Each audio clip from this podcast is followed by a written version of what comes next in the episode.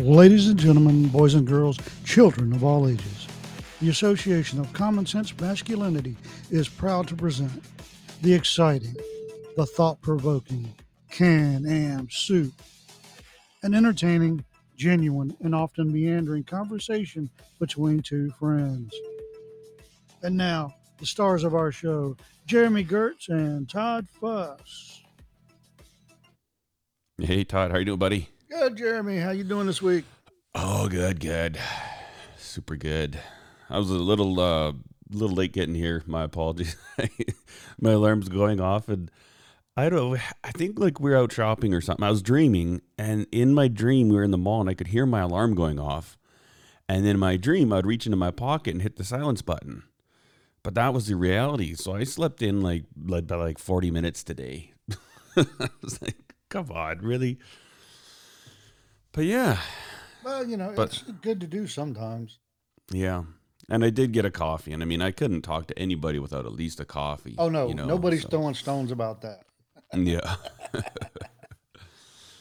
um, so we dropped uh, our oldest off at school, college on Tuesday, and that was a bit of a rough day. But uh, this is related to the coffee note. Um, so he was wondering like, what's he gonna do for coffee there? And like they have coffee in the cafeteria, but for some reason it's not ready before he goes to classes. So we went and we are gonna get him like a little Keurig, right? Because I mean, it's not like he's got water in his dorm room and he's like he's sharing a room with another guy, and it, you don't want it to be too. You don't want to mess in there, right? And so it's like Keurigs are good because all they have to do is fill a little thing up with water. They can throw the little thing in, make a coffee, and then throw it away. I personally can't stand Keurig. Like I haven't met a Keurig cup that actually tastes good. Um, but I mean, whatever. My boys also they they may they're not as fussy about coffee as I am. I think as you get older, it's kind of like you know what, life's too short to have junky coffee. Where when I was a kid, man, I'd I'd drink the bottom of the pot anytime, you know. But um, so we got him an espresso, and I haven't tried it yet. But uh, can you hear me? Hello. Hello. Hello. Oh, that's weird. I got I got some weird things going on my end. Could you, could you hear me just fine? Oh yeah, and right up until the end, That's weird. you said you got him an espresso, and then I thought there was a little hiccup. Yeah, because all of a sudden, like it went woo- like, oh, weird. Anyways, uh, yeah, I haven't tried it. I'm gonna try it this morning, but um, so we've got like uh, one of the shopping centers. A couple of them here have the Nespresso stores, and so you can go in there and they'll actually make you one, so you can try it. And my oldest said it was really good. I actually tried the coffee. Like he made himself just an espresso, and it was actually good. Like I'm like that's actually not that bad. But um, then they've got this milk frother, and you just put the milk in. There, you can either have cold or hot, and it's like silent, and it does an unbelievable job at frothing milk. So, um, yeah, our oldest, well, he's coming home today. I think he's gonna come home for this weekend, but he doesn't know we got it for him. So I'm pretty stoked to give it to him. He's gonna have like it's actually pretty fancy, like good coffee. It's kind of crazy. And when it brews it, like there's all these different options, and it reads this barcode on the thing, and then it, I guess like it has like a nice thick crema on top. Like for for like an instant type of coffee system, I think it's pretty cool. But I, I can't say I can't comment. Next week I'll comment because I'll have actually had a couple of them, so I can say whether it's good or not. But interesting technology in there. Yeah, if it wasn't for Tim Hortons, I wouldn't use K cups anymore. Mm. But- You use K cups? Oh yes, they do. I uh, and when I discovered Tim Hortons, you know, I I blame my sister for my addiction. Um, 'cause she has a friend in Canada, and that's where I learned of it. Yeah. And I had uh, at the time I had three coffee makers in over the span of two houses, Oh well. and eventually they were all three here. Yeah. and I've got I had a regular, you know, perk coffee maker, and then one that perks into a carafe. Yep. And then K cup, and I bought um, Tim Horton for all of it, just to see if there was a taste difference. Mm-hmm. And as long as you pick the right temperature and water the cup size setting, Mhm. Tastes the same. So you could And your it- Keurig, you they're the- can, Only, um, I'm sorry. Uh, they're, and they're the only ones other than the original uh, Nantucket blend K cup that they don't Mhm. make anymore. It's still called that, but it's a completely different company making it. Mm. Um, that I, that's the only K cup I can stand. Hmm. Um, so like your Keurig, you can select different water temperatures. Yeah. Oh wow, that's cool. I've, I've never got seen. a I've never seen one like that. Keurig. Oh okay. We've only had the one where it's like you turn it on, you add the water, you turn it on, you press brew, and that's it. Like that. Those are your options. And every one of those I've had has just killed itself after about two years. hmm. And my uh, our uh, friends that live in Kentucky, they won't drink out of a Keurig ever, ever, Mhm. ever, ever, ever, because one Keurig somewhere had um, mold or mildew in the water tank. Yeah. I'm like, uh, clean it Yeah. No before it gets there. You know, make sure the you get the one with the black light. Yeah. You know, just, or you know the ultraviolet Yeah. thing. Anyway, That's that's funny. and the, and these are the same people that I love them to dearly. But They wash their coffee cup every time. how do you mean? You know, they use a coffee cup and then they wash it. They don't have a coffee cup and then let it get that patina on the inside. Mm. Season it, if you will. Yeah, yeah. Do you know what I remember as a kid? My dad would always bring coffee out to his garage, and he'd always leave. Like for some reason, he'd get into a project and forget he brought it out there, and then go in for the night, and then really forget he brought it out there. And I always found cups of coffee with the most spectacular looking mold growing in them. like it was a regular thing and i remember like some, i'd come in with three or four cups in different stages some of them just start out with little tiny green dots and some of them green and white and black. Some of them looked so cool. My mom's like don't touch that stuff. It's not good for you. But, yeah my dad always left his coffees out in the shop. One of the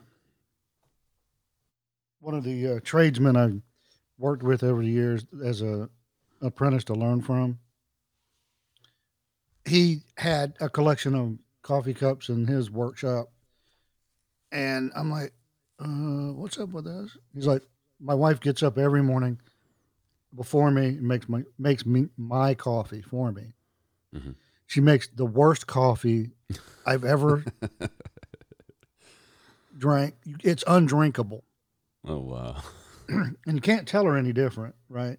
mm-hmm. Because she seems to remember from, you know, 40 years ago, somebody saying, oh, this is how Johnny likes his coffee, right? mm So now she won't make it any other way. Even Johnny can't tell her different. And he won't break her heart by telling her it sucks. yeah I'm like, you know what? That's that's love right there. yep that's It's right a waste of money, but it's love. that's right that's funny oh, so how's your week been Um, I'm glad you asked, Jeremy. yeah Uh, the biggest highlight of my life for the last two and a half weeks has been, hey, I'm gonna get back into smoking meat, and I'm gonna Oh, get me a pit barrel. Or my wife got me a pit barrel barbecue, and then I ordered some accessories for it to make it easier to use. like what's that Uh, uh, the skewers, the baskets for cut sausages, corn, oh uh, potatoes, or Brussels sprouts, whatever. yeah yeah Uh, another kind of skewer, uh, and a hinged grate. So it's uh, a full size grate, but one half of it hinges up, so you Okay. can hang and grill at the same time. Oh wow, cool. Yep. Well, now let me tell you. Yeah. So, and when we recorded last week, I said, "Oh, they're supposed to be here Tuesday." The accessories. Oh no, they came that day. Hmm. And so FedEx really can't figure out when they're going to deliver anything. Yeah. Well, it, it came in a box that looks suspiciously like the box my pit barrel came in. And in fact, there was a pit barrel in it, and all the pieces and parts I ordered were neat and safely packed inside another pit barrel that I didn't order. Mm. Hmm. And I went and double checked, and no, I didn't order this. Hmm. And I hemmed and hawed for two days on whether or not I was going to tell the company hmm that they sent me a four hundred dollar thing when I only ordered a hundred seventy nine dollar thing, hmm and I did. I just sent them an email, Mhm. and I don't know if they took my email as snarky, but I meant it as funny. hmm And basically, it was, "Hey, thank you so much. I got all the accessories I ordered, and they got here in perfect condition. Of course, how could they not? They were neatly and safely packaged inside a brand new pit barrel. hmm Now, I, you know, at first would want to thank you for your generosity, but I don't think that's what happened. I think this was a mistake, and kind of Mhm. left it hanging there. Yeah. And literally, that's what my email said. And since I knew it was the weekend, I'm not going to hear anything. Monday rolls around, I get a phone call Hmm. from the company, and it's the it's Dave, their uh, customer service manager or something like that. Mhm. Ooh wee! You could uh, make ice cubes on this guy's personality. hmm And he's like, they and they sent him pictures, right? Mm. This is what I received. Yeah. And he's like, they the warehouse sent you a pit barrel? Yeah. How? Why? That's a question for the Uh. warehouse. yeah, no kidding. I don't know. I ordered some accessories. I got a pit barrel and the accessories I ordered. hmm And he's like, Well, you know, do you mind if we send you a return shipping label? And, you know, I'm like, No, go ahead. That's not what I expected them to say, hmm but I knew it was 50 50. Yeah. And then he goes, Well, you know, do you think you could drop it off? No, it's 80 pounds. And I don't have a FedEx near me. Yeah. And with the price of gas, you know, what am I getting out of this? I didn't order it. Yeah. You sent it. Yeah. And at this point, I'm getting, you know, my my danders or my, uh, yeah, you know, my hackles are up. Yeah. And uh, and he's just like, well, you know, I guess we can uh, send you something. I mean, uh, set it up.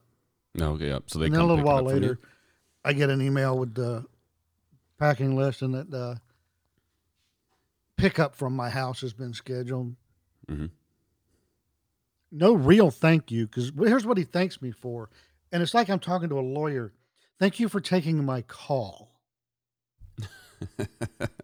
Thank you for your understanding. No, that's not even what he said. Um, yeah, it was all lawyerese kind of apology, non-apology Hmm. stuff. And then you know, uh, let him know I got the uh, shipping label, and it's all ready to go for when FedEx gets here. Blah blah blah. Then let him know FedEx picked it up and he just he sends back the same thing.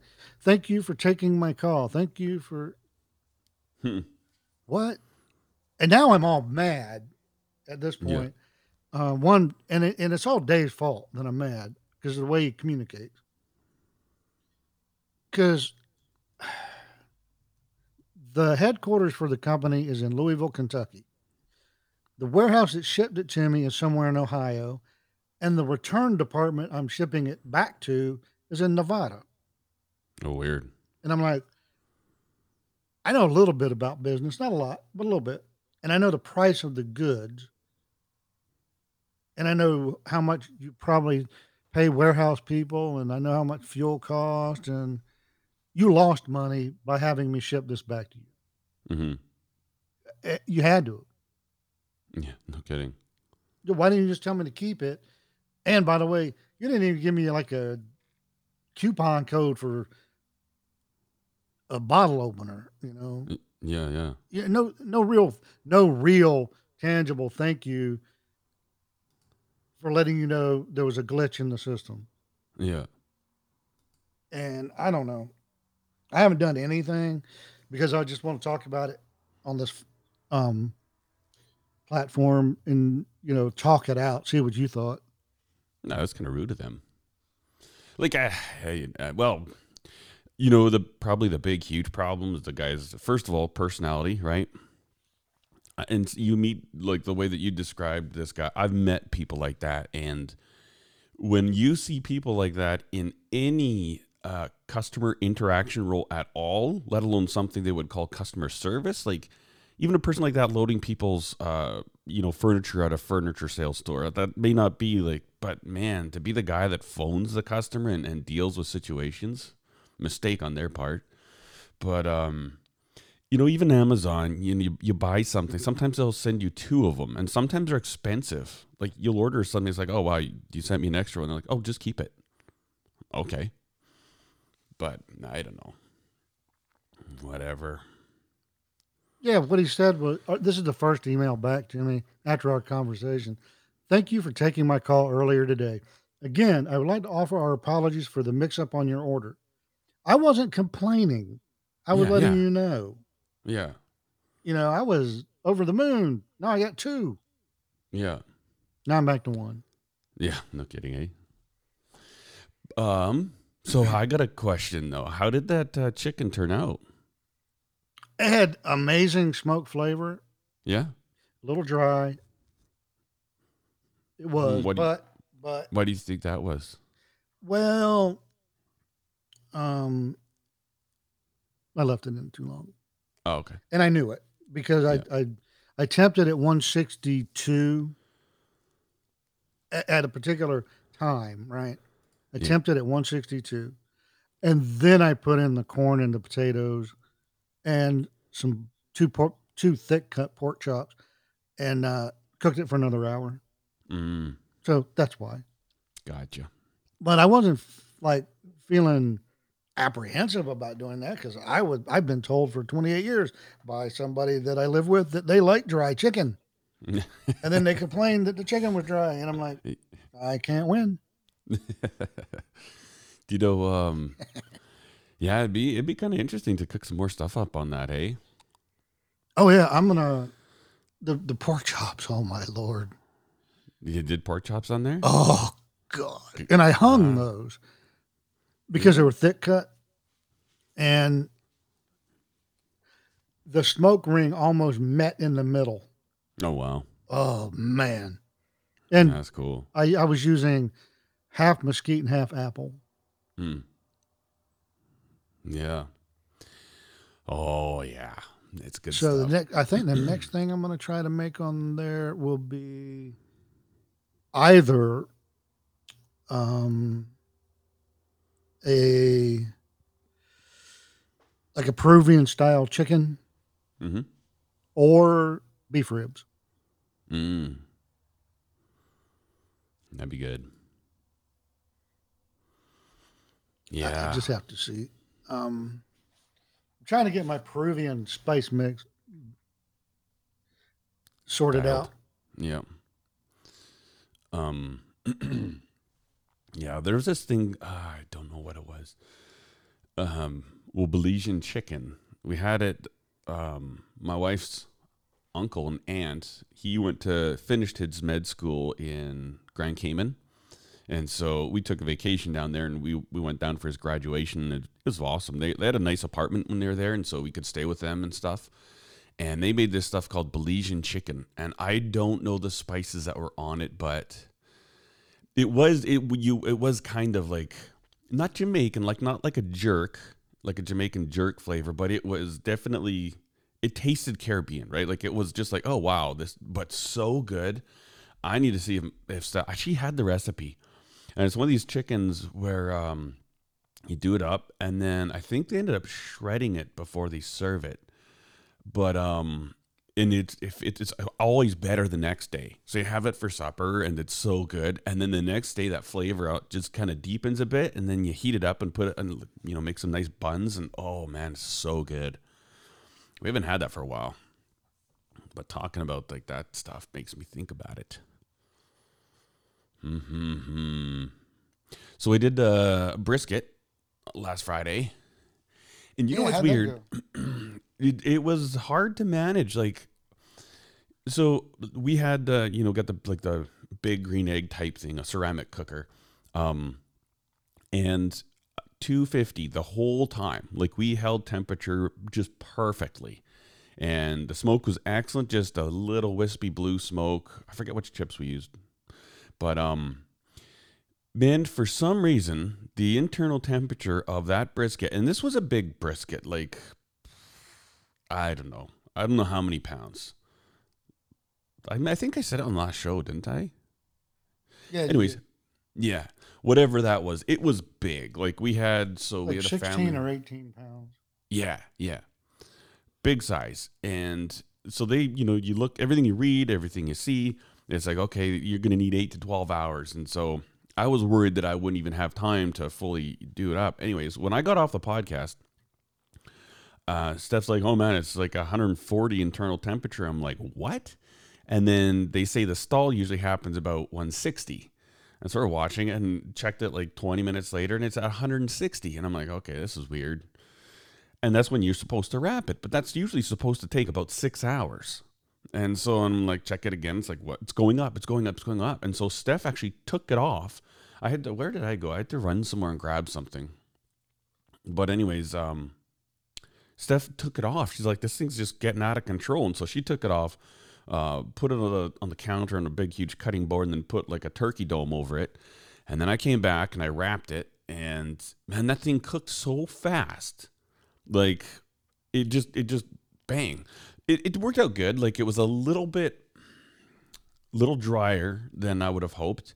I've done better. And then you know when you wrap it what we do is we'll wrap it and then we actually wrap it in like a, a towel like a big beach towel and then put that into a cooler and then we'll rest it for a couple hours. And it still stays super hot but um yeah no the, like the center was exactly what you want right? Like flopping over your finger and you know you squeeze it and all the juice comes out but the ends like towards the tip and stuff it was a little little on the dry side. It wasn't dry. Like i've definitely gone to people's house and had roast beef that's 10 times worse but i don't know. Everybody loved it. They're like this is the best brisket i've ever had some of them but i wasn't i've done better but I was really shocked because usually my problem when I'm doing something like that is like, okay, I'm gonna have to I'm gonna have to raise the temperature on this. Like I'm trying to go low and slow, but it's not cooking fast enough.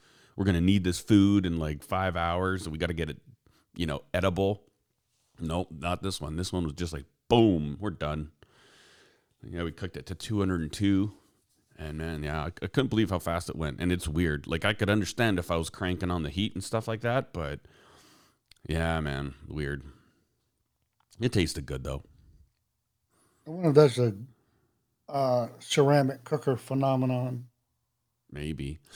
Do you know what the other thing too is that we actually froze this brisket. So like they were on sale at Costco and Steph bought it and then it was in our fridge for a few days and we were going camping and this and that. She thought, well, we're not gonna have time to cook it, so let's put it in the freezer.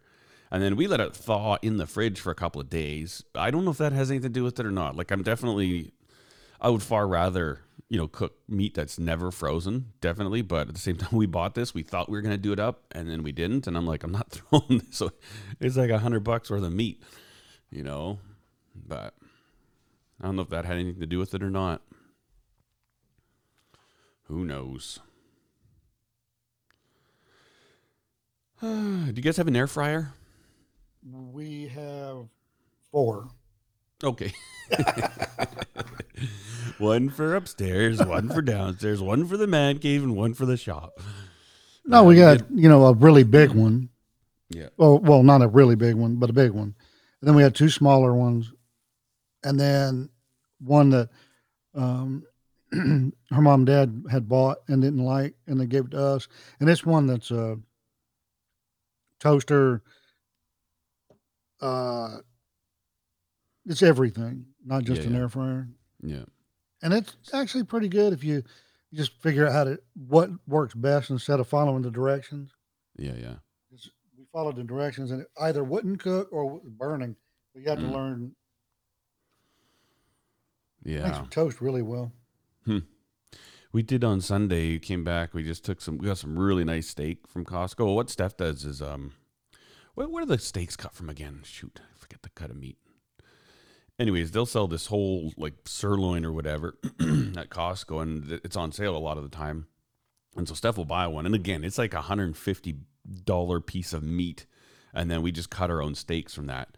And so we took some. It's really nice. Like this was a really good one, and uh, on Sunday. We just wanted we well we always have Faspa, which is like a German word for like afternoon snack. It's kind of a traditional thing.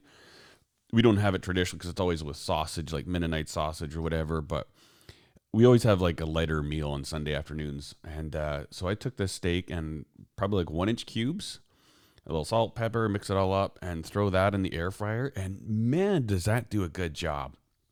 Like just gets a nice little bit of crust. I made the mistake the first round I did. I had them too close, and so they were fully cooked, but they didn't uh, they didn't crunch up kind of. And so the second round I spaced them out a lot more, and I cooked them for less because they were done quicker, obviously. But man, they're just like nice little. And then we had like a little Asian kind of a, a dipping sauce. Ooh, that was good and so easy. Like as hard as it is to cut meat and add salt and pepper, you know, and then cooking it is just a matter of hitting a button and checking on it, you know. That was a nice little wasn't like a full on meal. You could have made it that, but it's more of a little snack. Man, that was good. Good stuff. Yeah, I've used the air fryer for just about everything except uh, like fried chicken or chicken and Mm. like steak or something like that. I haven't used it for yet. Yeah, we've done whole chickens in ours. They say you're not supposed to like, oh, don't do chickens in there because we have one that has a rotisserie. I And want then- one. I want another rotisserie. Used to have one, and I Yep. love doing chicken and lamb in it. But Mm, uh, that's years ago. It broke, and mm, I wore that thing out. yeah. Oh, that's so good. Like whole chicken, you just do it up, and it's like, oh man, it gets a beautiful crust on it, and oh, good stuff. Man, this is like the food episode, isn't it? Yeah, it could be worse. Yeah, this is true. Oh, speaking of chicken, this has nothing to do with anything really, but uh, I just figured I'd tell you. So, for some reason, like we're right between Strathmore and Calgary, and then we're we're close closest to Langdon. So Langdon is about ten minutes down the road. They got a Tim Hortons, they just got a Dairy Queen, grocery store, blah blah blah blah. Well, like basically, you go to cross the number one highway, and like one minute down, they just put in this huge like gas station complex and now there's a Burger King and a KFC, Kentucky Fried Chicken, and a, a gas station. But just talking about chicken, uh, so I have uh, I've got a K- Kentucky Fried Chicken about seven minutes from my house now, which is weird. Anyways, that had nothing to do with anything, but that's that. I Oh, can ride my bi- bike there. let me 20 let me go back and correct something I said. Instead of having cooked chicken in it, I reheat chicken in it, and it's Oh, okay. it's one of the best things. Like if you if I went to when we go to um, KFC or mom and dad bring it over, I recook it to get all that grease out and to make it crispy because nothing makes it here um, crispy or hot. Yeah. yeah. No, I never thought about that. That probably it, it probably is actually better than like right from the restaurant, hey? Oh yeah, it is. And Crunch up that um, skin. like if we bring we go to Five Guys and get burgers and fries. Um, I'll reheat the fries, and I've, it's an art reheating French fries, but now I'm getting good. at it. yeah. That's and cool. you know, air fryers are great as long as you just don't read a, the instruction pamphlet that came with it and rely simply on that. If you got, you know, a couple brain cell, culinary brain cells, Yeah. Try something out. Yeah, no, for sure. I'm trying to think about what we're gonna have for supper tonight now. Um, shifting gears, I was doing a bunch of bunch of welding yesterday. I finished up the last of the carts that I needed for stuff.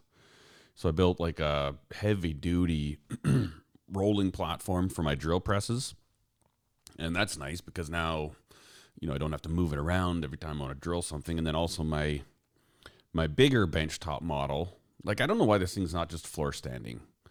Like it's so tall that you couldn't use it on a regular workbench. So I had to build this whole platform low.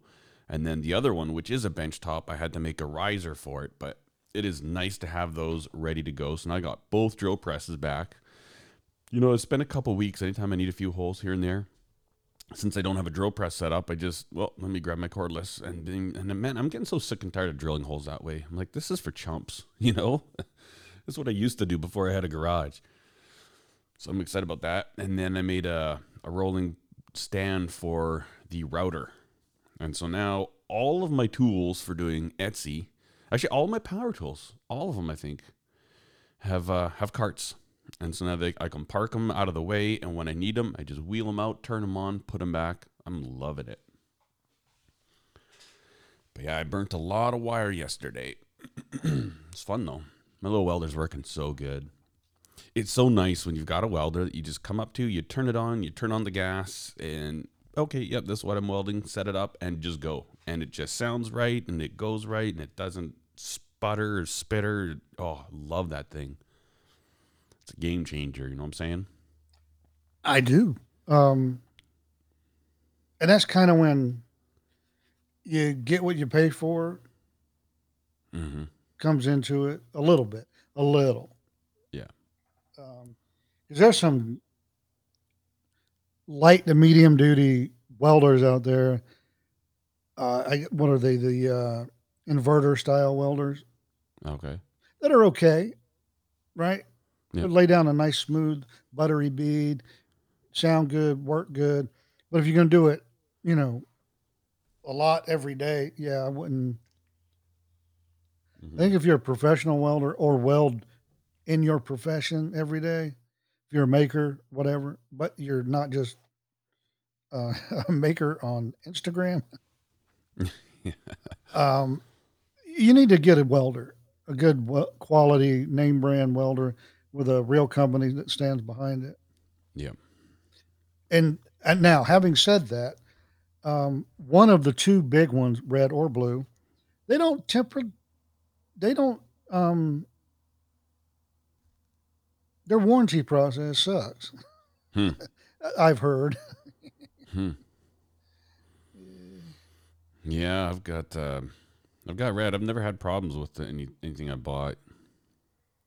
It's funny though because I don't I won't show up my YouTube videos because they were we've talked about this on here. I think yeah, big bunch of jerk faces. Like I said, I would show them all day long with a different nameplate on them. Yeah, You I, know, I should. I I would flat make a if I had your um, ability to do this, you know, flat make a uh, either SLL or you know, clown donkey nameplate for it. Yeah.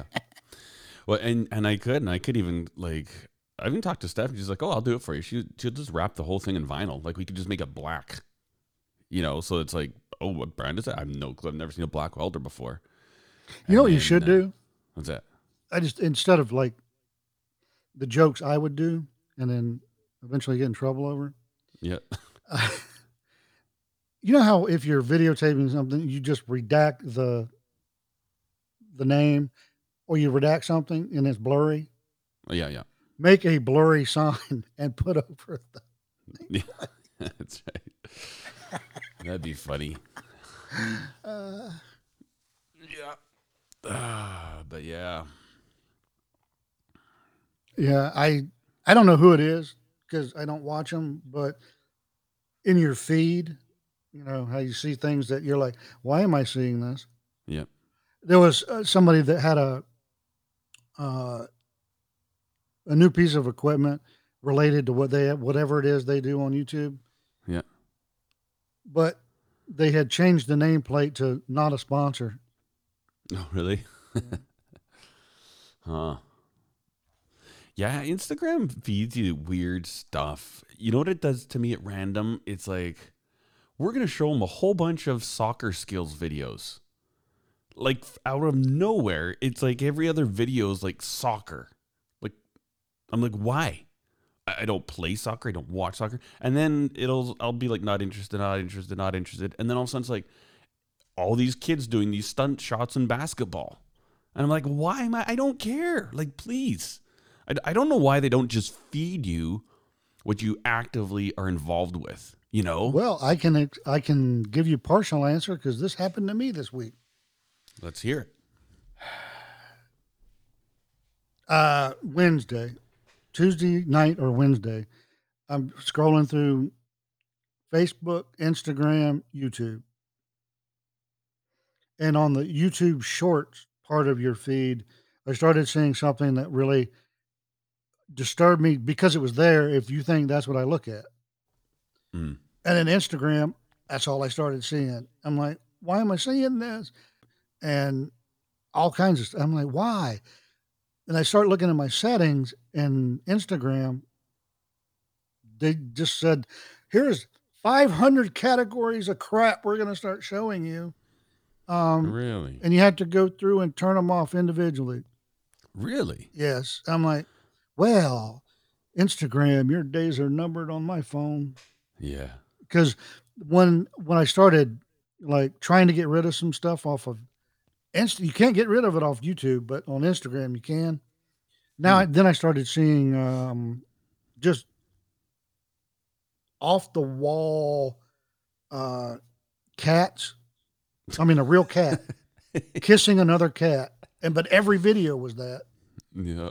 or or BMX. Ah. I'm like, what in the? Okay, that's better than, um, you know, Cats the guy kissing. next to me in the doctor's office thinking I'm a pervert. But Yeah. Mm. Watching all those cats kissing. Man, it's crazy. So do you actually just go into the app and like where where do you you, like go into your personal settings? yeah, I mean, I got to check that out. let's see, yeah, 'Cause I haven't been- Instagram. Oh, I got to sneak. Click on me. Go up here to. Was it privacy or settings? Settings.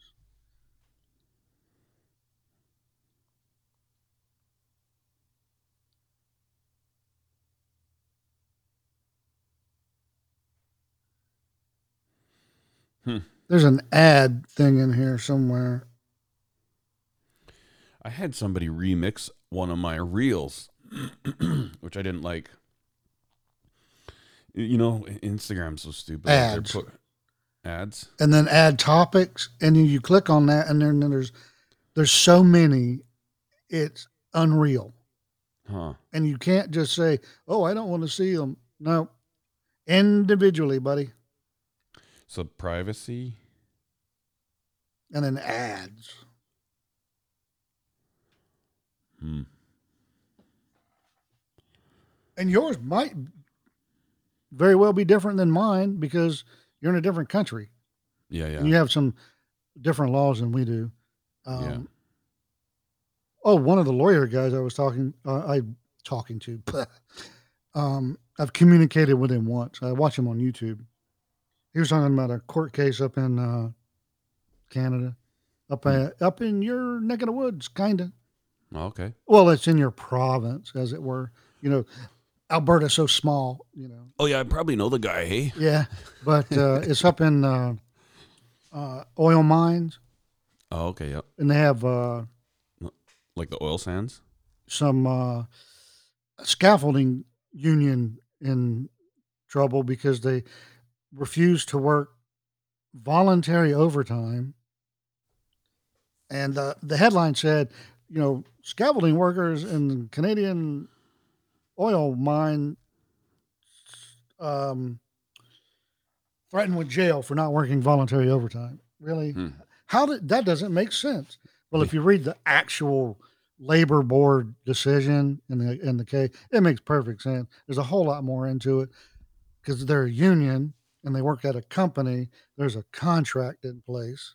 hmm The contract says you get paid X amount of money with X amount of benefits, and in the contract, there are certain number of voluntary uh, overtime hours you agree to work.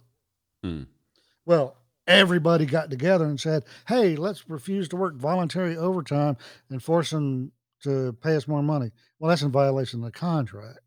Mm. So, you know, Got, yep. there's a problem.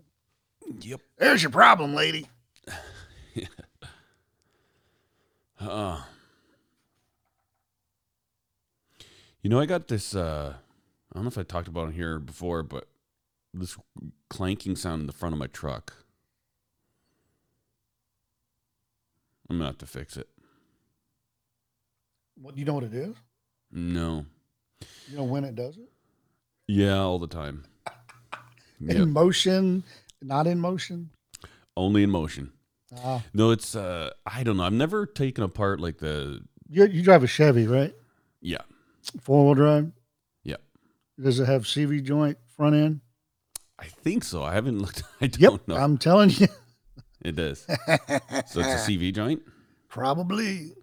That can't be that hard to do. I mean, I've done Oh no, they're easy ish. Okay. You know, for you to be easy, but um, you know, somebody that's mechanically inclined. Yeah. Cause it's driving me nuts. Like when, yeah, when I'm driving like slow, like taking off, it's like a, and it's it's tied like just the way that it sounds. It's in perfect synchronization to my speed. So if I'm going real slow, it's like clink, clink, and it, Well, yeah. you know, I then can it's line it up with the- yeah. turning. And then when I'm on the highway, it's like, Yep. yeah, I it's, like a CV joint. yeah, it's loud. It's either the CV. Well, it could be the bearing, but probably not. It's like, yeah, I don't think it's a bearing because it, nothing's hot. Like when I and when I those get- sound like a roar anyway. Yes, yeah, and you can, yeah, and you can kind of feel it's more of a, it's a different frequency too. Yeah, I thought, oh great, my bearing's gone. Like as soon as it started doing it, we were moving, and I'm like, and I have AirPods in listening to podcasts, so I probably didn't catch it right when it first started showing up. But all of a sudden one day I was like, what is that noise? And I take my things out, and I'm like, there's a weird noise. I thought it was almost like a whistling sound, but I'm like, no, that's that tied to my truck. And when I did, like the whistling goes away at about 80 kilometers an hour or slower. And uh, I was like, oh, something's wrong. And then I pulled over right away. I'm like, if that's the bearing, I don't want to get stuck here. You know, I'd rather drive slower so I can at least. I went and felt the hubs. I'm like, no, there's there's no heat. Like nothing is hot at all. So it's got to be at CV. Yeah. Check the boot and see if it's ripped or it Yeah. has a tiny little hole in it. If it is, the grease came out, it's toast. Yeah, yeah, yeah. Those can't be that expensive either. I know for my Civic, they're they're cheap. They're like ninety bucks. This one might be a little. Well, it will be more because it's probably Well, I mean, heavier it duty. might not be because it's a common truck. well, today it might be more expensive. Yeah. You know, I have a problem with. I no one really knows the answer to why we're still in a situation with supply chain issues. Um, people say they do. You know, you don't. Um, and I think there's more happening than they're going to let us know about right now. Because I think part of it is um, China flexing. Mm, That's what I think. It's just me. yeah. Um, but I'm going to use Chevrolet or General Motors Corporation as a an example because I know they did it. I know they do. Did it. Um, don't know if they're still doing it, but I know they did it. Uh, and Chevy, uh, blah, blah, blah, Chevrolet pickups of a certain, I think it's since all of them since 2005, drivetrain spare parts yep. were basically in two warehouses. Hmm. Basically. Full to the brim, Conex is out back. You know, we don't have enough room for this stuff. Supply chain issues hit. And this part that we've had sitting in that Conex, because we don't have room for it, been there for two years. Mm. And it's $30. You know what it is now? It's 125 Why? Because Yeah. there's a supply chain issue. I got a problem with that. Yeah. I, I really ya. do. Yeah, it's I don't know, man. It's so weird, hey. Yeah. But looking at this, I just typed it in. It's like a hundred bucks for a CV joint Yeah. for CV axle, so that's good. And there's a whole bunch of YouTube videos, and the longest one is eight minutes. So obviously, it's not that big of a yesterday job. from Rainman Ray. Never heard of him. He's a mechanic down in Florida, Oh, okay. and he does his not a vlog, but whatever he's working on that day, videos and talks about. Oh, okay. He's a incredibly interesting presenter. Hmm. He's funny. Um, but anyway, Hmm. so if we were still giving recommendations, that's who I'd recommend. Right on. But uh, Do you ever watch Scotty Kilmer? oh, Can you stand him? I I can't say what I would say. I don't. How was he? I don't know. I How? wonder that. I that's what I wondered too. Every time I think about uh, an auto mechanic on YouTube, I'm like, how did that guy get there? Because I've I watched like you know A1 Auto Parts. They do good good videos. They have a YouTube Uh-huh. channel, and it's very just like fact of the matter. Like it's a teaching thing, and it's great because you can watch 30 seconds, hit pause, go do that step, come back, hit play. You know, it, it's fantastic. But that's Scotty Kilmer. What did you do? Just like yelling the whole time. It's like, dude, take some chill pills, man. Like, shoo. And you imagine can going use to, um, household wiring connectors in your car. They're fine. You can use yeah, you know just regular brass compression fittings on your brake lines. Ah, they're fine. he's like, No, you can't. yeah. And then, and then when he's trying to tell people that, like, people that or things or repairs that people do that are wrong, he's like, "Don't do that. That's just stupid. That'll never work. That's what stupid mechanics do." And he just gone off. I'm like, "Wow, man, you are a lot to take."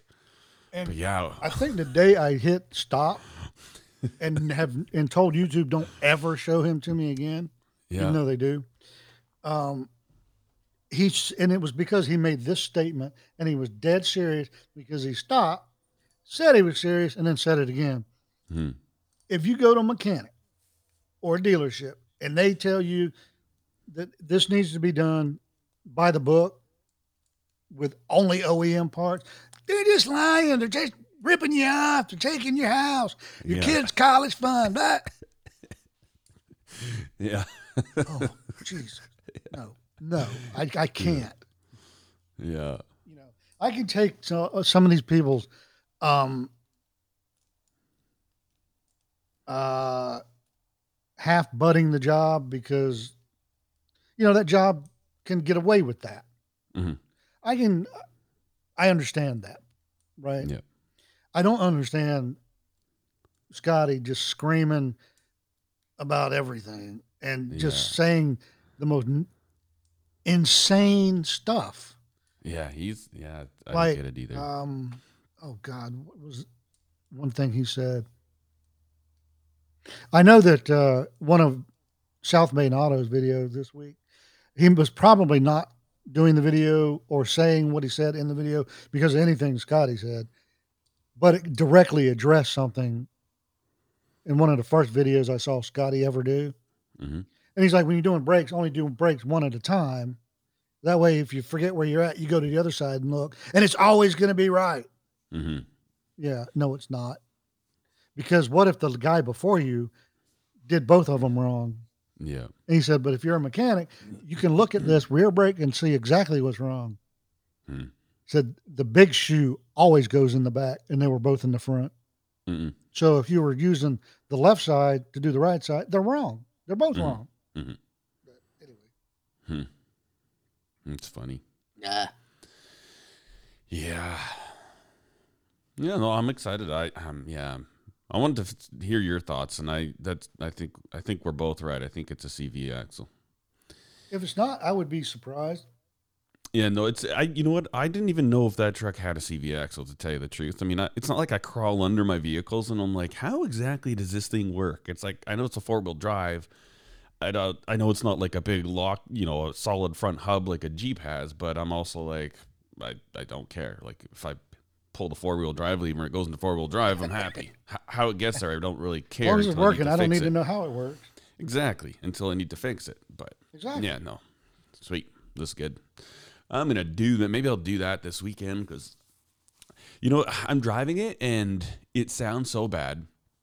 And you know, it's funny because I'm riding my bike a lot on the highway and stuff, and it's you learn a lot about vehicles by the way they sound when they drive by you. And uh, man, I guarantee I probably have deafened all the cyclists that I go by. Because some vehicles come by, I'm like, man, this thing is so loud, or like it'll have something flying like plop, plop, plop, plop, plop. and it's so loud on a bike, and then I'm like, man, mine's just like, like what is wrong with that truck? Oh man. Well, I'm. I could answer a question for a lot of people now that you Mhm. brought up that bikes and loud vehicles. Mhm. Uh, for anybody in uh, Southern Maryland back in 2007 to 2010, and you're wondering who that jerk was on a Harley, if you're one of those uh, spandex bikers um, that think you're Lance Armstrong and you're not, that would, you know, downshift and he has straight pipes to begin with, right when he hit the tail end of you guys and ride it like he's in a tunnel. Right, but that was me. well, you know what I used to do on my dad's Harley? Uh, you'd be doing the highway speed and you just hit that kill switch for one second, turn it back on, and, and every time you get this big old backfire. Yeah. so somebody cut me off. I go right up beside him and go, boom. I uh, I saw one. It was a lone rider, and he was in front of all the rest because I already got the rest. And I don't know. He was he must have been ten miles in front of these people, and he's just thinking he's all that. And I see him early enough. I got you. so I just and even though I got straight pipes, you can ride quiet ish, Mhm. and then I hold in the clutch. Yeah. I downshift. Get right up next to him. Drop that clutch. And he and he wrecks. I'm like, yes. Todd, You're horrible. I slowed down, make sure it was okay. You know, if he stood up real fast and you know he gave me the yeah, both of these fingers are okay at least. I'm I'm good. Oh, Todd, it's terrible. I don't know why I hate those bikers, bicyclists, but I do. I do too, and I'm a cyclist. Those guys I don't like, and I'll, I'll tell you why it is because the people that do that, right, that, that spend all that money on those super fancy bikes and put themselves in those yogurt cup colored tidy things, they honestly think that they're so fast or so competitive.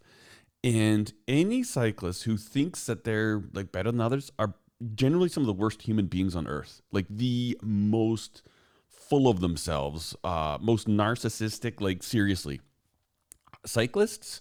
There's there's like practical cycling, uh, but then you get into those racers, and man, I haven't I haven't met one that races like that. That's actually a nice, thoughtful, considerate person. You meet them, and and you always feel like you're just you feel like you shouldn't be there and and like oh man like the way they make you feels like you were really putting a, a damper on my day because you exist on this planet. That's how they treat everybody.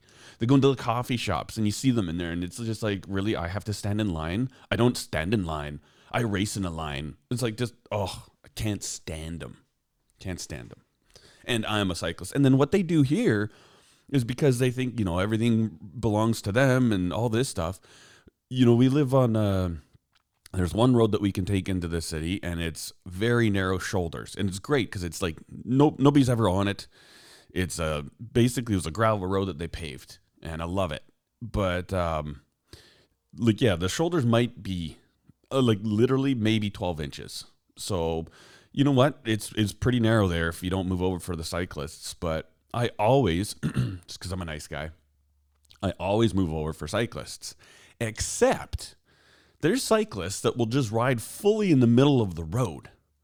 And you know, for for probably 59 and a half minutes out of every hour, that's acceptable because it's a, not a very busy road. But when when I'm a cyclist, I'll ride, you know, I'm not necessarily on my side of the shoulder if the road is dead. But when I hear a car coming, I always move over and I always make sure that they know I'm there. And you know what? If they don't move over like for me on that road, I'll just go into the grass a little bit and ride in the ditch for like 10 seconds just to make sure I've got the distance that I'm comfortable with between me and a vehicle that, you know, smack me over like I wasn't there.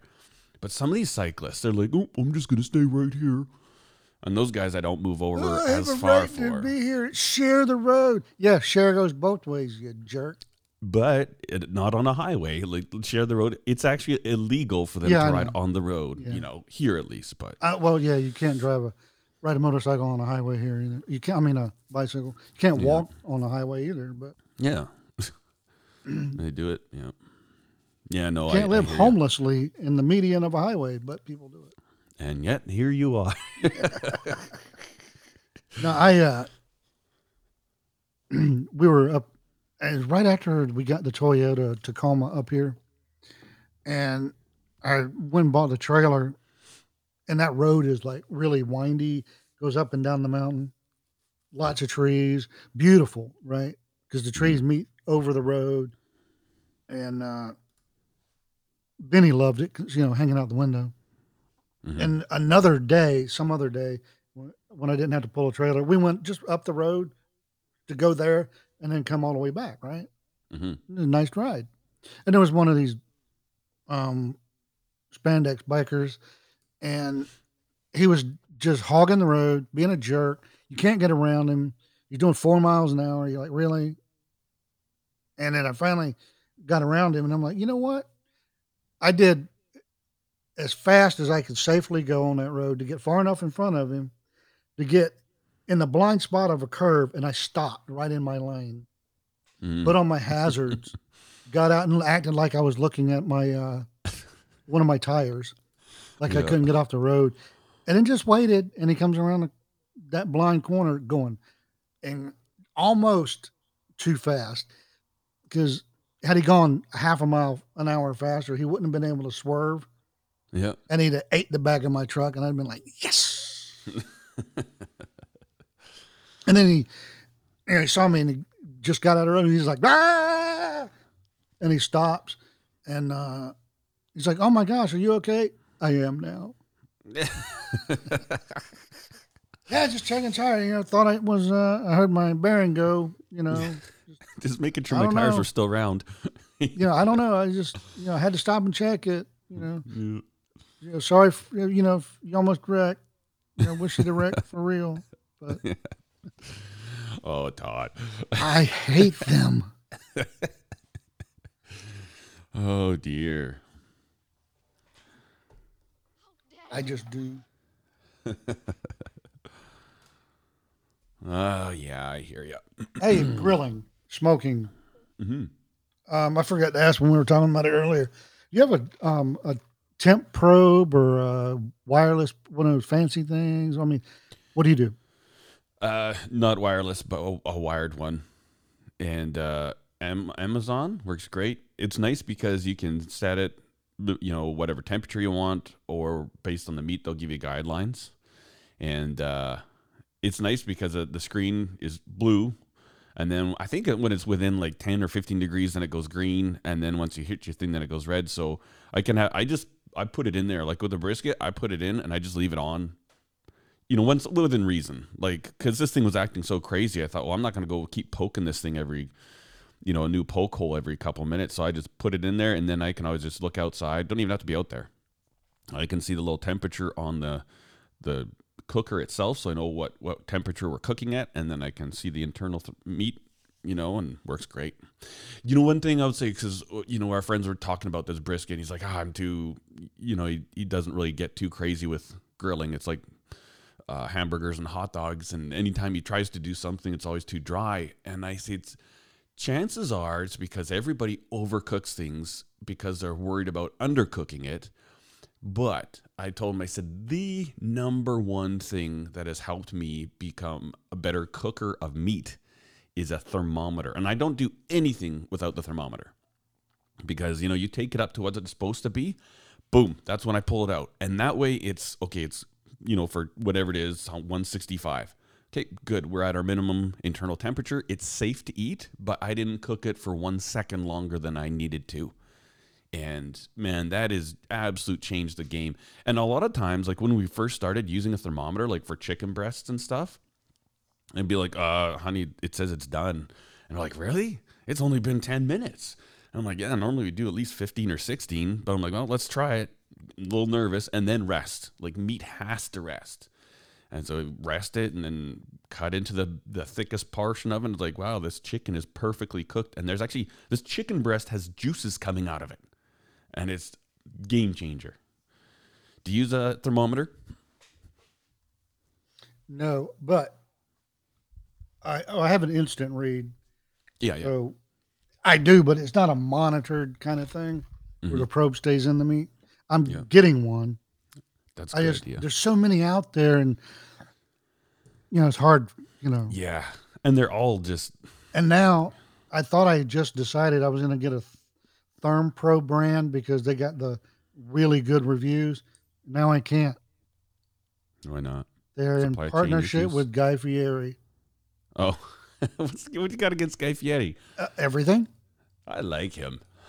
Well, I don't like anybody who talks as much crap as he does about how good he is, and then all but one of his restaurants in New York City has been closed for health reasons.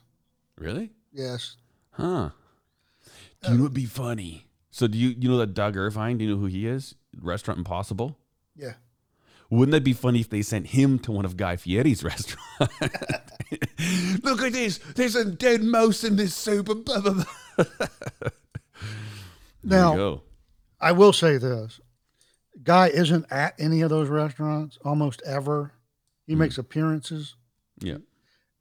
and he took action to um, correct everything. You know, change some staffing, Mm. but you, it- it's got your name on it. Yeah. You know, That's true. and then I, I don't like his uh, persona. Mm. I just don't. He's Yeah. got that um, smug, overly cool California guy thing going, yeah. and I can't stand it. Yeah. I never have on anybody. yeah. Um, dude, are you a chef or are you trying to be in the? WWE? Yeah, yeah. I, mean- I know. I know, like Slim Jims. Who's that? That. Yeah. Yeah, I gotcha. I hear you. I'd like to hit him with a chair. Yeah. Although, like diners, drive-ins, and dives, like okay, if you take him out of there, man, some of the places that they go to, oh, looks so good, and I get so much inspiration. I'm like, oh, that is a way to do it right there. I've probably I kind of like it- that TV show I love it. until, and I hate ruining everything for Guy, but You just hate guy. you wanna read, and I, okay, honestly, this is more so why I didn't like him than the other thing, even though that's a thing too. On diners, drivers, and dives, the overwhelming majority of the people, the restaurants he goes to, um, complain about doing the show afterwards hmm even though it increased their you know customer base and sales and everything it you know damn near put some of the restaurants out of business just to do the show. Hmm. because restaurants are on a shoestring you know budget anyway. Hmm most of them are. They just they're just getting by every month. Because that's just the way the industry is normally. Yeah. you know people like gordon ramsay are the outliers by Mhm. far. But uh because all the food has to be pro- um, provided by the restaurant the show doesn't give them any money at all Huh. for anything, right? And they have to cook everything you see on the show four times. Really? Yes, once for pictures, for stills, Yep. once for video B roll, once to actually have guy there doing it, and one um, for taste testing to see if it's even worth having on the show. Yep. So I've everything you see is cooked four times. Most of it is thrown away later hmm because Um, you can't have like and give it away. The show doesn't allow that. hmm And then all the people in the restaurant during the show are plants, every one of them. And you have to have that. And I understand that's a TV thing. You need to vet these people so they're not, I don't know, taking their clothes off and running around behind the camera. Yeah. So you don't have nuts in there. But most of them are either loyal customers, longtime loyal customers, friends or family of the owner. Yeah.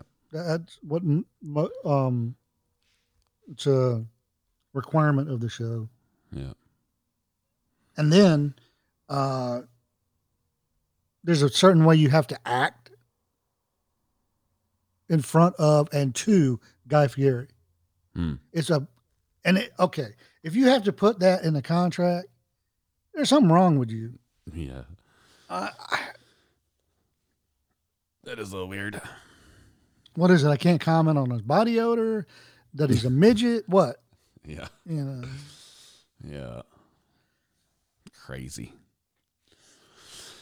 Oh my brother in law loves him. Really? Yeah, yeah. You know what? I'm like neutral. Like, he doesn't bug me. Um, and you know it's funny because you hear these things like, "Oh, the dark side of Guy Fieri and like his temper," and but it's like, man, every famous person has somebody coming out saying something about that, right? Like it's it's whatever. Well, I think every very successful chef, every famous chef has a dark side. Think so? Oh yeah, because you're relying on people, and it's not like your sous chef.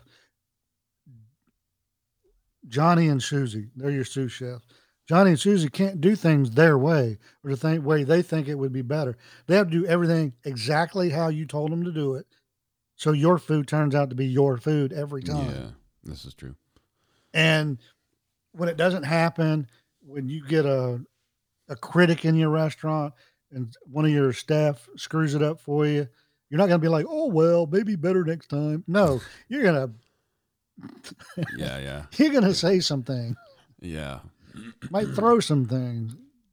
yeah. Um, and there, there's been a couple of uh, known uh, exceptions to that, but they're the outliers that you know they succeed because they're so um, sickeningly sweet, Mm, and you you just feel bad if you don't do it.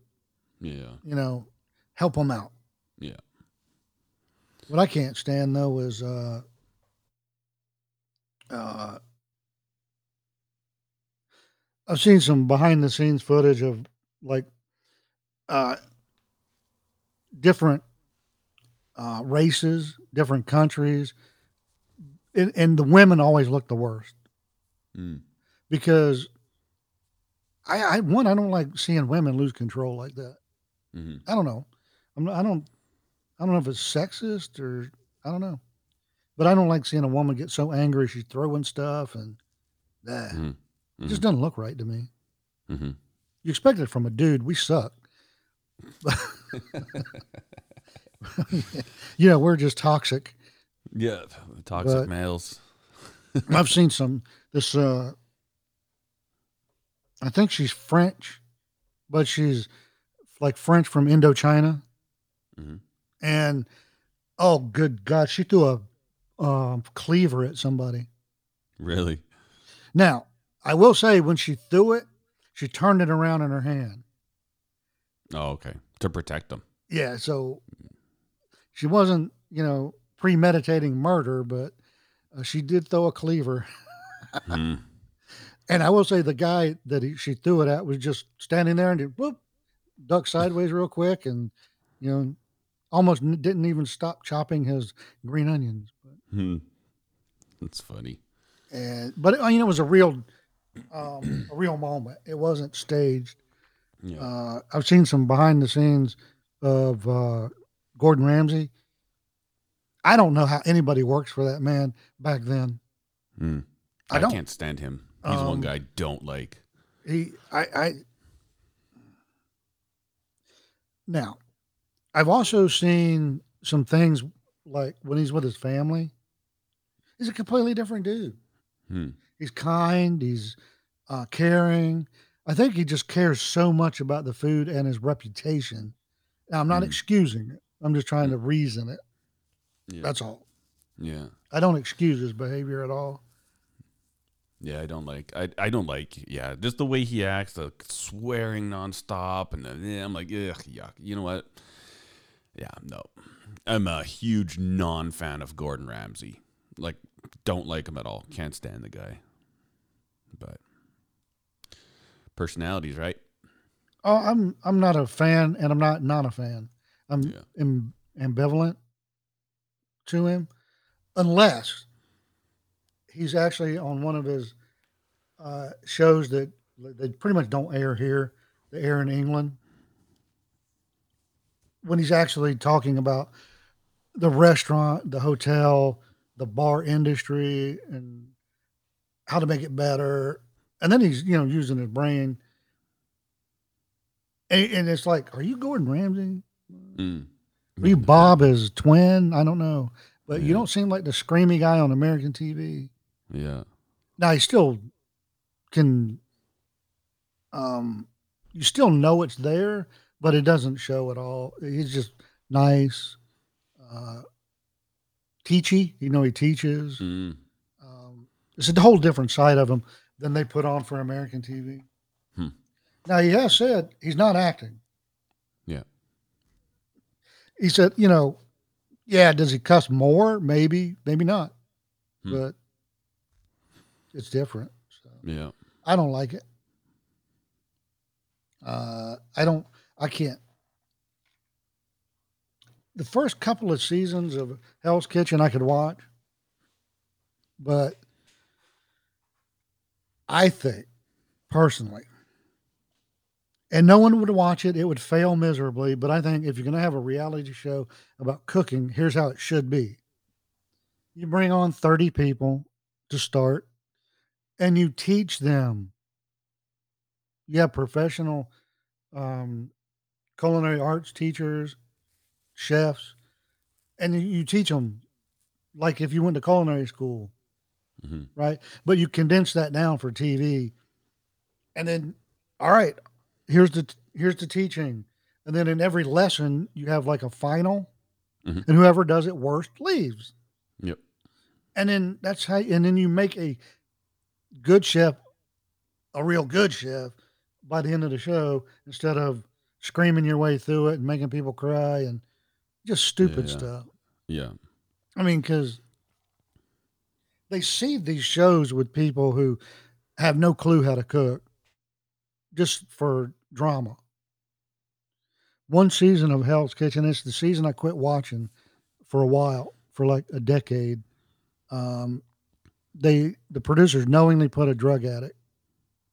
He was a chef, but he lost his job, like, like last two jobs, because he has a substance abuse problem, and they Hmm. put him on that show, and Huh. then made that the reason they kicked him off.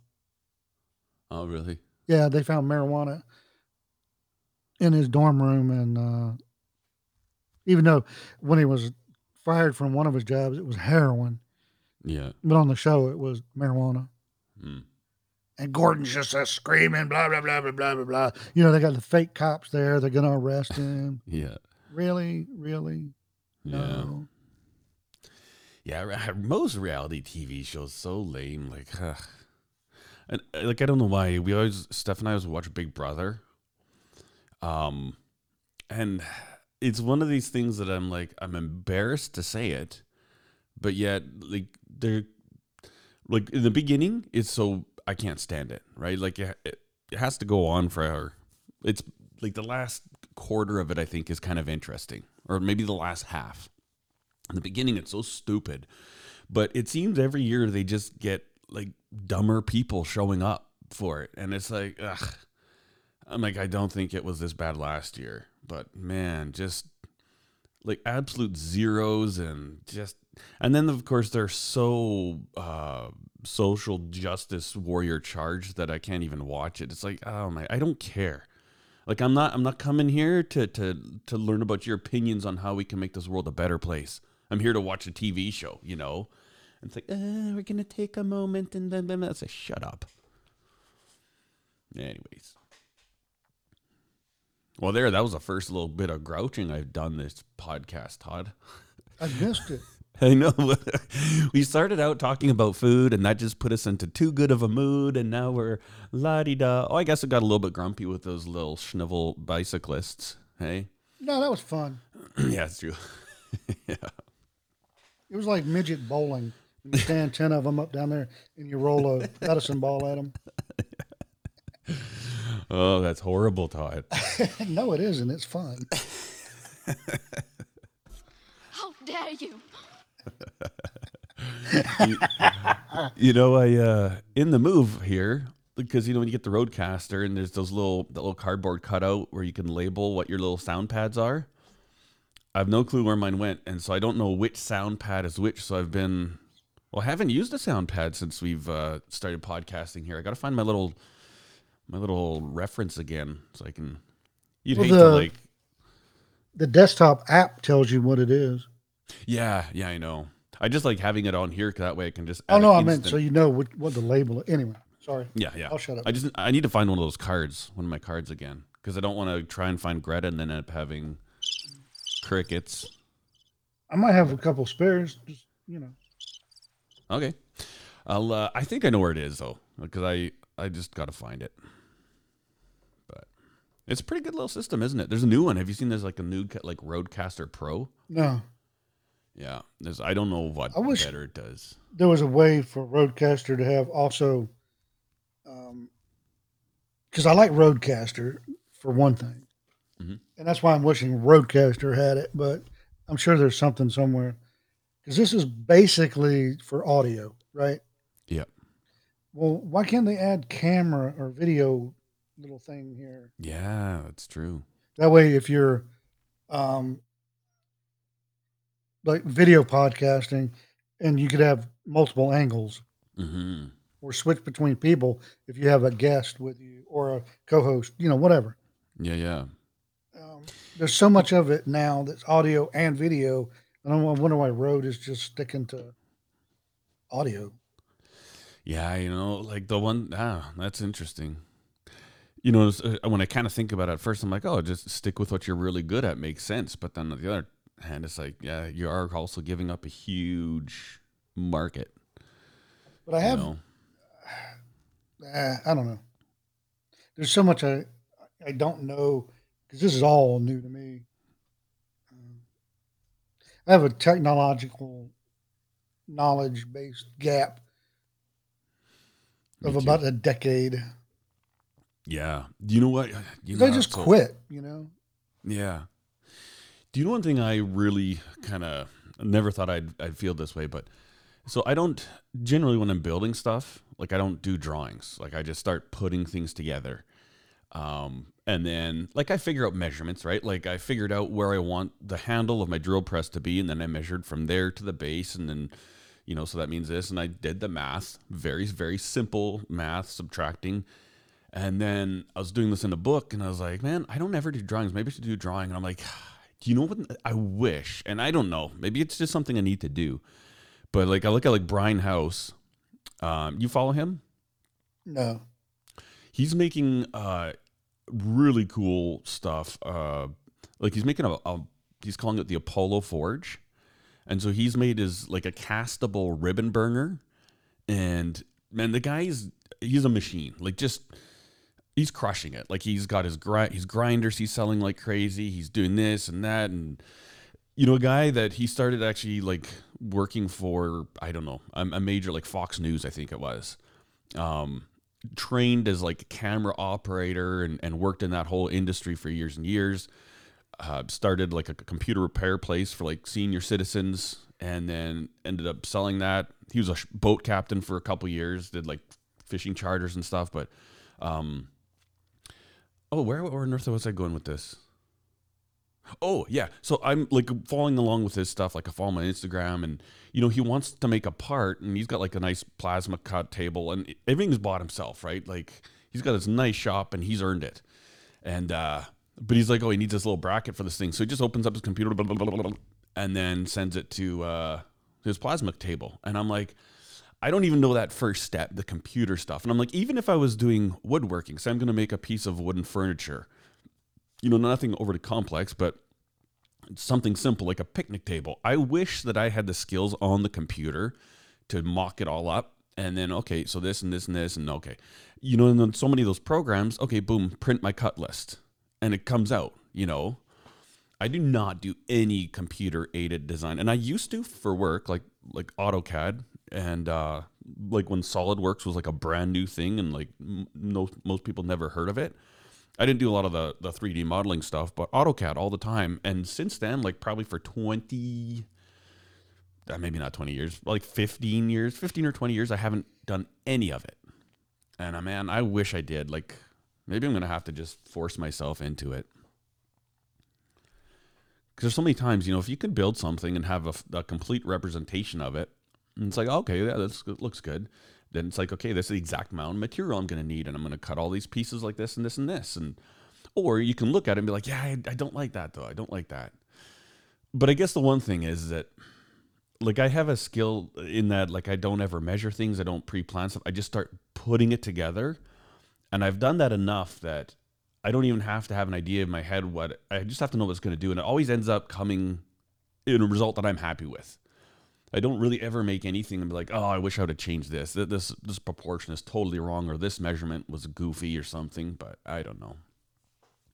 Have you ever tried like like 3D design software for like building stuff? Yeah. You you use it regularly? No. Did you like it? Nope.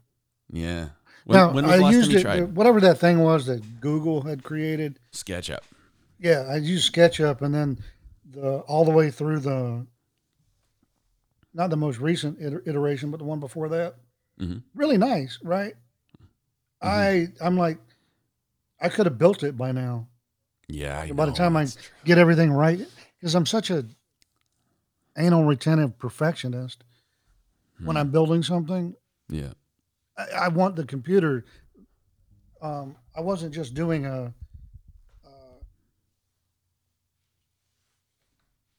uh, you know what I mean? I wanted it, it to be the perfect final product, not what I was Yeah. going to build, and then I was going Yeah. to build it, and I'm like, Yeah. this is taking too long. Yeah. I built um,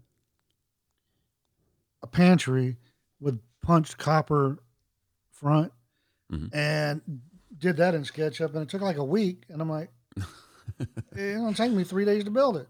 I know. I I think the there's a huge investment up front with that stuff because you know when I when I use those the software, I'm like, okay, circle, okay, where to find circle, okay, okay. How do I change the diameter of this circle? Oh, that, that, that, that. you know. And so many of these guys, they're just like fast, you know, like their fingers are just whizzing all over the place, and as fast as you can think about it, they're drawing it up, and like ten minutes later, they've got a completely uh, dimensionally correct part done.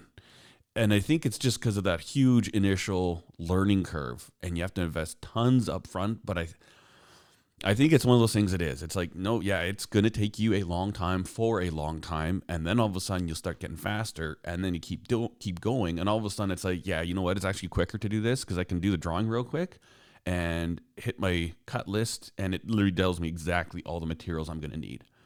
And I, I think there's guys that can do that for simple projects faster than I can. Like if I'm making a, a wooden project and then, you know, I'll go through and I'll be like, okay, this is the board, this board, okay, this and this, and I'll get this out of this. And, and it takes me, like, I don't ever want to buy too much material, but I'm also like, I'm not going back again. So, you know, it takes a while, like 20 minutes to go ahead and, and run everything in your head and make sure you got all the right stuff. Whereas I think there's guys that could draw the whole thing up in 10 minutes and be, there you go, done. But that's not me. I was I just thinking couldn't about tell it you yesterday. what it was right now. I'm looking for it on my computer and I can't find it. Um, but it was a software that did just that. Might have been Cut List Pro for all I know. You build it and then it automatically does your cut list. Yep. and material guide and all that. And oh, it was so difficult. I'm like, software's stupid. Hmm. And I thought it was just me, right? Oh no. Yeah. Turns out everybody had a problem with it. And now it doesn't look anything. The the new one of the last five or six years doesn't look anything like it used to. Hmm. Um, people that used, you know, uh, Fusion or whatever other computer aided design software would use it as a reviewer and they're like, this is stupid. Mm-hmm. Nothing in it is where it should be. And anyway, Yep. Right on. Well, I should probably get to work. I'm uh, looking around for a CAD training program, like a three or five day Mm. for dummies. hmm Eh, They they have online courses, but I like to have a. Some things are online. That's cool, but nice to have a because I have no idea what I'm doing, yeah, I like an instructor to bounce things off of. yeah. Oh, that'd be cool, man. I Hope you find something. And then uh, just one last thing here. I got to get ready soon. Well, technically, hunting season for archery started on the first. And then I was walking from the house to the shop to podcast this morning, three muley deer just come walking behind the barn. And uh, I was walking slow and they're looking at me. They're just out of range, but I'm like, uh, I don't, I haven't bought my license yet. So I got to get that because uh, hunting season is here. That was the first thing my, my son did when he turned 18. He went and bought his own hunting license. He's like, because I can. That's good. Muley deer season. If it's brown, it's down. That's right. Yeah. Right I'm, on. what do you think about the picture of the five bucks in my backyard? That's crazy, man. And that's the only time we've seen more than one buck come to the yard.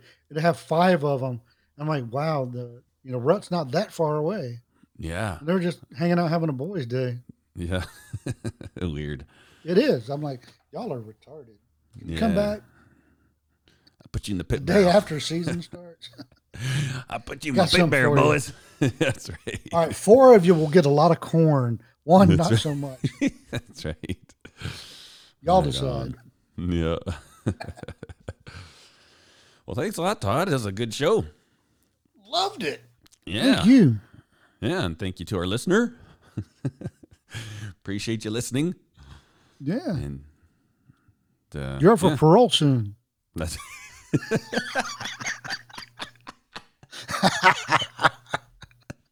That's right. that just came out of left field, man. I'm like, what? that was a good one. I like that one, Todd. That was a good one. Right oh, feel free to use that anytime. yeah, I will. right on. Well, thanks a lot, buddy. All right. Thank you, man. And uh, we'll catch y'all next week. See you. Bye bye.